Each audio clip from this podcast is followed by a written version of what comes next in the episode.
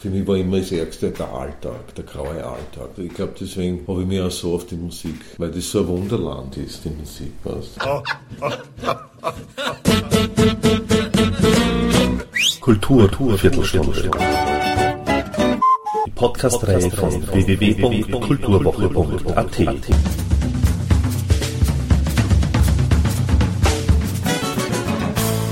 Präsentiert von Manfred Horak.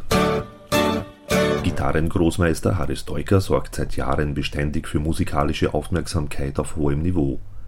Abseits der Konzertbühne ließ er zudem im Frühjahr 2012 aufhorchen, als er die Fotoaktion Ich bin gegen das Wort Zigeuner initiierte. Die erste Fotosession fand am Internationalen Tag der Menschenrechte statt, weitere werden folgen die Bezeichnung Zigeuner ist ein negativ behafteter Begriff und das Schlimmste ist, dass daran viele Vorurteile gebunden sind, die den Alltag der Roma und Sinti erschweren. Ziel der Fotoaktion ist nun, Bewusstsein und Sensibilisierung zu schaffen und letztendlich das beleidigende Wort aus unserem Wortschatz zu verbannen. Die Fotoaktion ist auch der Ausgangspunkt unseres ausführlichen Gesprächs und somit gleich mal Ton ab für Harry Stoiker. Der Auslöser ist, dass in meiner Meinung nach das Wort wieder einschleicht in, uns, in unserer Sprache. Ja? Und also das fängt an bei Speisen. Zigeunerschnitzel, Zigeuneraufstrich, Zigeuner Pastete. Und, und im Film fängt es auch wieder an, die Dialoge. Bei euch schaut es ja aus wie bei den Zigeunern und so. Ja, ich weiß, wie das Wort angewendet wird. Ja? Am eigenen Leib habe ich das erfahren. Und also ich habe die Schnauzen voll von dem Wort einfach. Und deswegen habe ich diese, diese Aktion gestartet weil, weil wir Gefahr laufen und auch in Deutschland, dass sie das Wort wieder in unseren, in unseren Wortschatz reinschmuggelt. Ja, also ich kann mich gut erinnern, das Lied muss aus den 70er Jahren sein, vom André Heller. Ja gut, dazu kann ich nur sagen, also dazu ein Zigeuner möchte ich sagen. Genau, ja. Ja, mich würde interessieren, was der Heller sagen würde, wenn ich gesungen der Jude möchte ich sagen. Das ist, das ist die Antwort für mich. Wie hast du das Lied damals aufgefasst? Genauso wie heute, ab mit vollster Ablehnung. Also vom Text her und so. Also vom, vom, vom Titel her, Zigeuner möchte ich sagen. Mein Vater hat immer gesagt, wir sind Roma, wir sind Rom, wir sind keine Zigeuner. Ich bin so aufgewachsen, ich bin so erzogen. Und äh, es haben ja auch STS gesagt, da hätte mich auch interessieren, was die STS sagen, wenn ich, wenn ich sagen würde, ein Gescherter möchte ich sein. Also sowas würde mir nie über die Lippen kommen. Also, äh, da, da sollten sie die Künstler, die solche, die solche Titel verwenden, bei der eigenen Nase nehmen und einmal nachdenken, was ist, wenn das, wenn das gegen sie gerichtet wird, diese Waffe. Ja. Wir haben ja schon ein paar Mal darüber gesprochen, zu dem Thema allgemein, so über ja. die Diskriminierung und Verfolgung ja. und die immer wieder passiert, also jetzt äh, Ungarn oder so, Ungarn, wo alle Sachen passieren. Ähm, also irgendwie kommt, scheint, also die Politiker bemühen sich zwar, scheint es, aber es kommt nicht wirklich an in der Bevölkerung offenbar.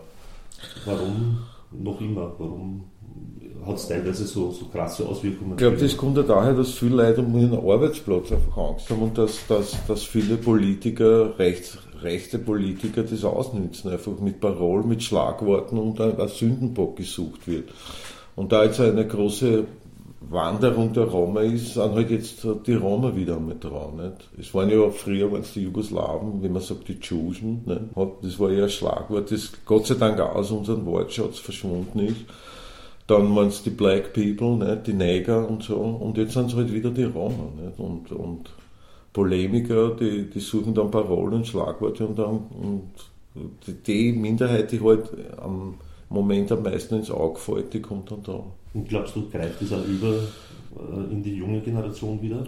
Weil eben diese Begriffe wie Jewish, Neger, abfällig Blut das ist eben die Gefahr. Das ist ja von der älteren Generation, ja. Weltkrieg und so. Aber die, die, die Gefahr ja, sehe ich ja, wie ich, wie ich anfangs gesagt habe, dass sich das wieder einschleicht und mhm. dass die Jungen das wieder zu verwenden beginnen, das Wort. Und dagegen, da muss man dagegen halten. Also ich kann sie nur mit, mit, mit einfachsten Mitteln, aber es hat großes Aufsehen erregt, die Fotoaktion, nur in, nur in Facebook. Also das ist gegangen bis in die Türkei und bis nach Deutschland. Also es haben sich Leute interessiert dafür. Ich habe also 99% Zustimmung und 1% kannst du dir eh vorstellen, was da los war. Also. Ich meine, in Dancing Stars haben sie es auch gesagt, sie müssen tanzen wie eine Zigeunerin. Die Leute haben ja keine Ahnung, was die mit dem Wort eigentlich sagen. Der Tata Roth hat geschrieben, dass er, dass er sie äh, äh, nach den Postings duschen gehen hat müssen, den Dreck wegwaschen, der da kommen ist. Was erhoffst du dir durch die Aktion? Also letztendlich die dass, dass das Wort einfach nicht mehr, der Begriff nicht mehr verwendet wird? Ich glaube, das wäre wär ich sicher nicht mehr erleben. Also ich erhoffe mir, dass, dass, dass die Leute wenigstens zu mir nicht Zigeuner sagen. Ja. Weil ich sage, ich bin gegen das Wort Zigeuner. Das ist jetzt der internationale Abschaff, ich glaube, da bin ich zu unwichtig dazu. Das, da ist, das, das wird es nicht spüren. Aber zumindest, dass man zu mir nicht Zigeuner sagt. Dass man nicht sagt, Herr Zigeuner, spiel mir was vor. Ich meine, ist auch schon vorgekommen. Ne? Was soll man solchen Leuten sagen? Ähm, diese internationale Begrifflichkeit Gypsy oder so? Da ich, ich bin ja nicht Gypsy, bin ja nicht beschimpft worden. Bin nur Zigeuner. Mhm. Mein Problem ist das Wort Zigeuner, nicht Gypsy. Wenn die Gypsies in Amerika zum Beispiel was dagegen haben, müssen sie dagegen arbeiten. Für mich ist Gypsy kein Schimpfwort, weil ich nicht beschimpft von bin Gypsy. Zu mir haben sie gesagt, dreckiger Gypsy, zu mir haben sie gesagt, dreckiger Zigeuner. Solange ich mich erinnern kann. Nicht?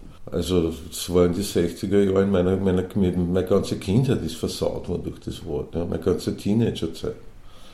Dann, wie ich in die Medien gekommen bin und relativ bekannt worden bin, war es vorbei auf einmal. Außer bei Rockkonzerten. Dort haben sie oft aufgeschrien auf die Bühne, wenn ich mit der Novax Kapelle gespielt habe. Haben sie aufgeschrien, du scheiß Zigeuner, schleich die Arbeit.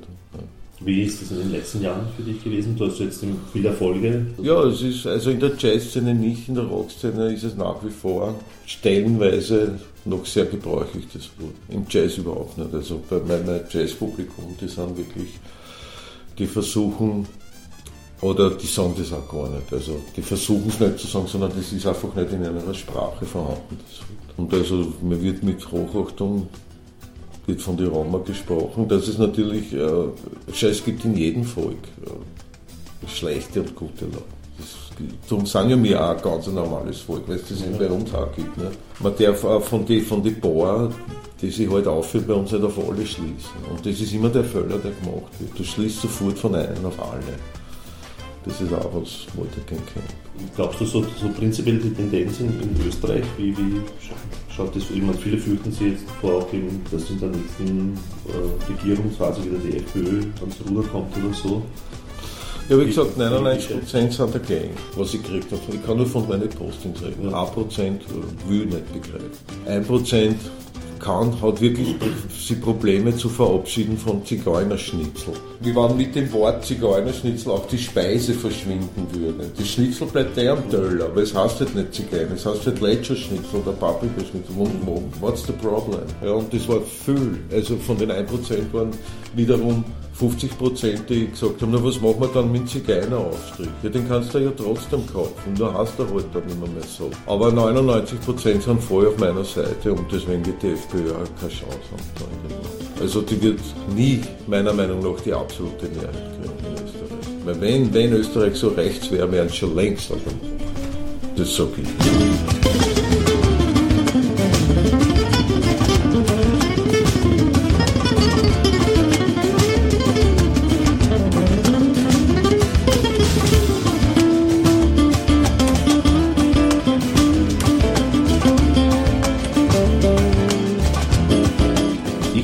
Haris Troika auch auf die derzeit stattfindenden Urheberrechtsdiskussionen rund um die Initiative Kunst hat Recht sowie auf die Piratenpartei an. Mitbekommen hat er davon nicht allzu viel. Welche Bedeutung für ihn das Urheberrecht hat, verriet er mir dennoch. Naja, das ist eine Freche. Wir müssen ja von was leben, wir Musiker. Ne? Das ist ja, wo, wo kriegen wir denn dann unser Geld her? Auch, ist ja Geldquelle für uns. Nein, nein, das muss so bleiben, wie es ist, das Urheberrecht, natürlich. Wir brauchen eine Tantiemen jährlich. Für das wieder mal Musik im Radio gespielt, das geht ja so nicht so einfach. Nein, das ist eine Geldquelle, die nicht versiegen darf. Also, wir müssen ja auf Also keiner, wir machen das ja hauptberuflich. Wir gehen ja nicht äh, äh, hauptberuflich auf der Tankstelle arbeiten und dann machen wir äh, äh, nichts gegen einen Tankstellenjob, Ehrenwerterjob und dann, und dann machen wir amateurhaft Musik. Wir leben davon, das kann man uns nicht wegnehmen, die Geld. Aber von der Piratenpartei her jetzt das erste Mal. Ja, die wollen alles, was man sagt. Ja, ja. Das wird das, das wird's nicht spielen. Wie, wie tust du da so prinzipiell also sagen, also mit der digitalen Technologie? Ist das für dich ja. Wir machen es auch Angst, ehrlich gesagt, weil es Plattformen gibt, du, wo die Leute wirklich die Maske fallen lassen und dann schreiben, wie es wirklich ist. Also ich, hab, ich kann wieder auf meine Postings kommen äh, von Leuten, die, wo man nie denkt, dass die so ein Gedankengut haben. Die haben sich auf einmal total entlarvt. Und das macht mir totale Angst. Ich habe beschlossen, diese Aktion nicht allein tragen zu können. Ich schaffe das einfach nervlich nicht, weil jetzt da versuchen wir alle, alle Roma-Vereine zusammenzuschließen, dass, die, dass wir alle an einen Strang ziehen. Und äh, wir versuchen es als Mitmensch und Volkshilfe anzukriegen, weil ich allein schaffe das nicht. Ich, ich, ich, es, waren, es waren Tage, da habe ich mich nicht einmal mehr, weil, weil ich so wirklich erschüttert war, was die Leute mir geschrieben haben. Wie gesagt, nur ein Prozent, mhm. aber das ist natürlich heavy. Dass ich mich auf meine Musik nicht mehr konzentrieren habe können. Ich habe nicht mehr schlafen können. Also mir hat das wirklich Angst gemacht. Ja, eben wie gesagt, diese Online-Plattformen, wo die Leute dann wirklich einer Masken fallen lassen und die ängstigen nicht.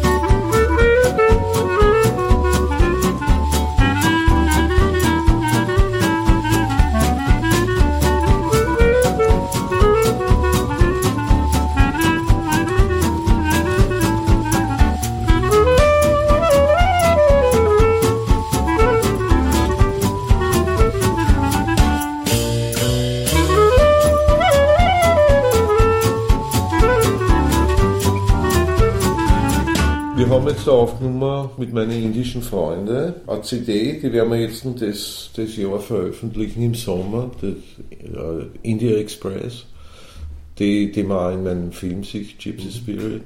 Die waren jetzt da, wir haben eine Tournee gespielt, das war unglaublich, die Leute sind niederbrochen, das Publikum. Also wir haben durchweg Standing Ovations gehabt. Dann sind wir, haben wir die Zeit auch genützt, sind ins Studio gegangen, gleich wie wir, wie wir Stehtage gehabt haben, sind wir ins Studio gegangen, haben aufgenommen das ist super Platten geworden und die, die wird jetzt veröffentlicht.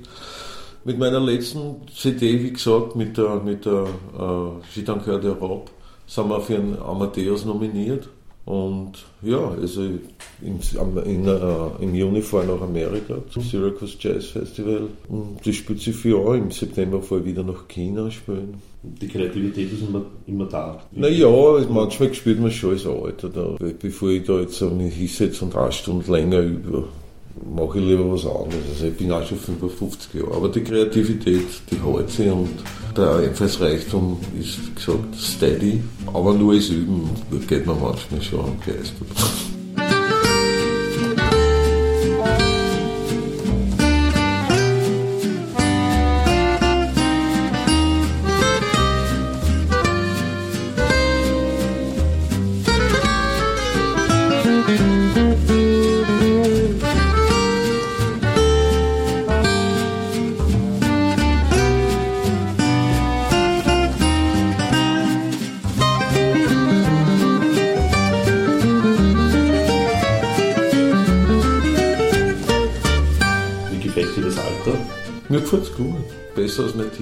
Teenagerzeit. Weil, wie gesagt, ich werde respektiert. Keiner sagt mir Zigeuner zu mir. Also von den Leuten von in der Jazzszene. Und ja, ich bin total zufrieden. Und glaubst du, dass du doch ein, ein besserer Gitarrist wirst? Ja. Sozusagen von, von, Tag zu Tag oder irgendwie so? Ja, auf jeden Fall. Die Straßen hört ja nie auf. Also, äh, einfach schauen, immer besser zu werden, perfektionieren.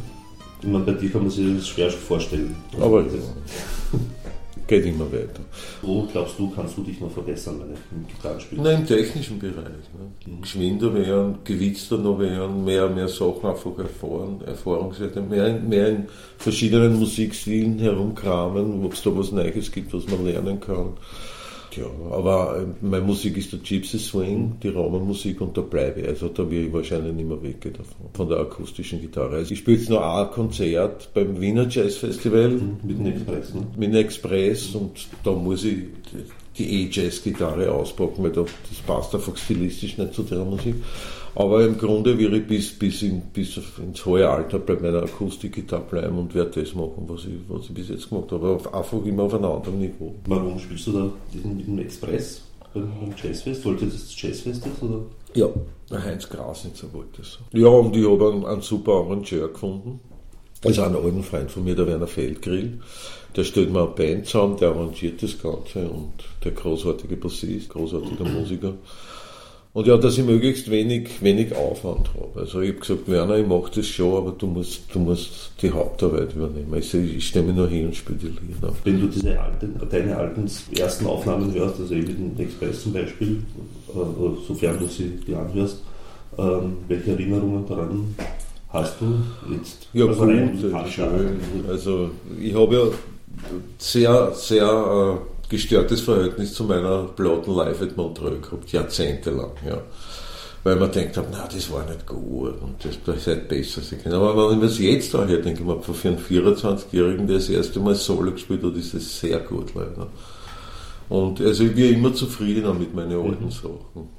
Dass, dass ich mir denke, fast so jung und so, so gut gespielt. Und nein, andere Jüngere spielen besser, aber ich, für mein, mein Niveau war das schon sehr, sehr gut. Also nein, ich bin zufrieden. Ich fühle mich wohl. Der, der Umstieg dann zur akustischen, war, war der... Nein, ich habe immer parallel akustisch gespielt. Okay. Ich habe immer, äh, auf der Auf the Bone zum Beispiel gibt es drei, vier Nummern mhm. auf der akustischen. Und ich habe immer gerne akustische Gitarre gespielt, aber eben damals mit Nylonseiten. Aber auf der Gypsy String Gitarre äh, äh, sind Stahlseiten und das hat noch mehr Attack und noch mehr, wie soll ich sagen, noch mehr Dynamik. Außerdem bin ich ja so ein Riesenfan von Django Reinhardt. Ich stehe so auf den, seinen Gitarrensound und auf sein, sein Playing und so. Das ist ja mein absoluter Lieblingsgitarrist und ja, da eifert man halt auch in die Richtung ein bisschen. Man, bei uns in Österreich gibt es ja den Harry Stoiker mit dem Gypsy Swing. International gesehen gibt es ja auch andere, wie ein Pirelli Lacrene. Ja, natürlich, Stachelo Rosenberg. Ja. Wie, wie glaubst du, bist du international sozusagen, bist du da so in dieser Liga von Pirelli Lacrene oder ja. wie man davon von einer Liga reden kann, aber also jetzt von, von Bekanntheitswert meine ich. Also sagen wir so, wenn ich, wenn ich meins spielen kann, mein Stil, dann ja. Wenn ich jetzt aber wirklich eins zu eins Django Reinhardt spielen sollte, dann nein. Es ist so, dass ich ja nicht wirklich ein Django-Player bin, so wie die alle, die wirklich, also der Pirelli ist ein Genie auf der Gitarre, da brauchen wir gar nicht drüber reden. Aber der kopiert, er hat schon einen eigenen Stil, wenn er, wenn er einen Außenhänger lässt, ja. Aber wenn er Django Reinhardt spielt, dann kopiert er Django wirklich eins zu eins und das kann ich nicht, weil so, so genau bin ich wieder nicht mit Django beschäftigt. Ich kann nur in Harry Stoiker Außenhänger lassen, unter Anführungszeichen. Und wenn ich Isai kann, dann kann ich mithalten, natürlich.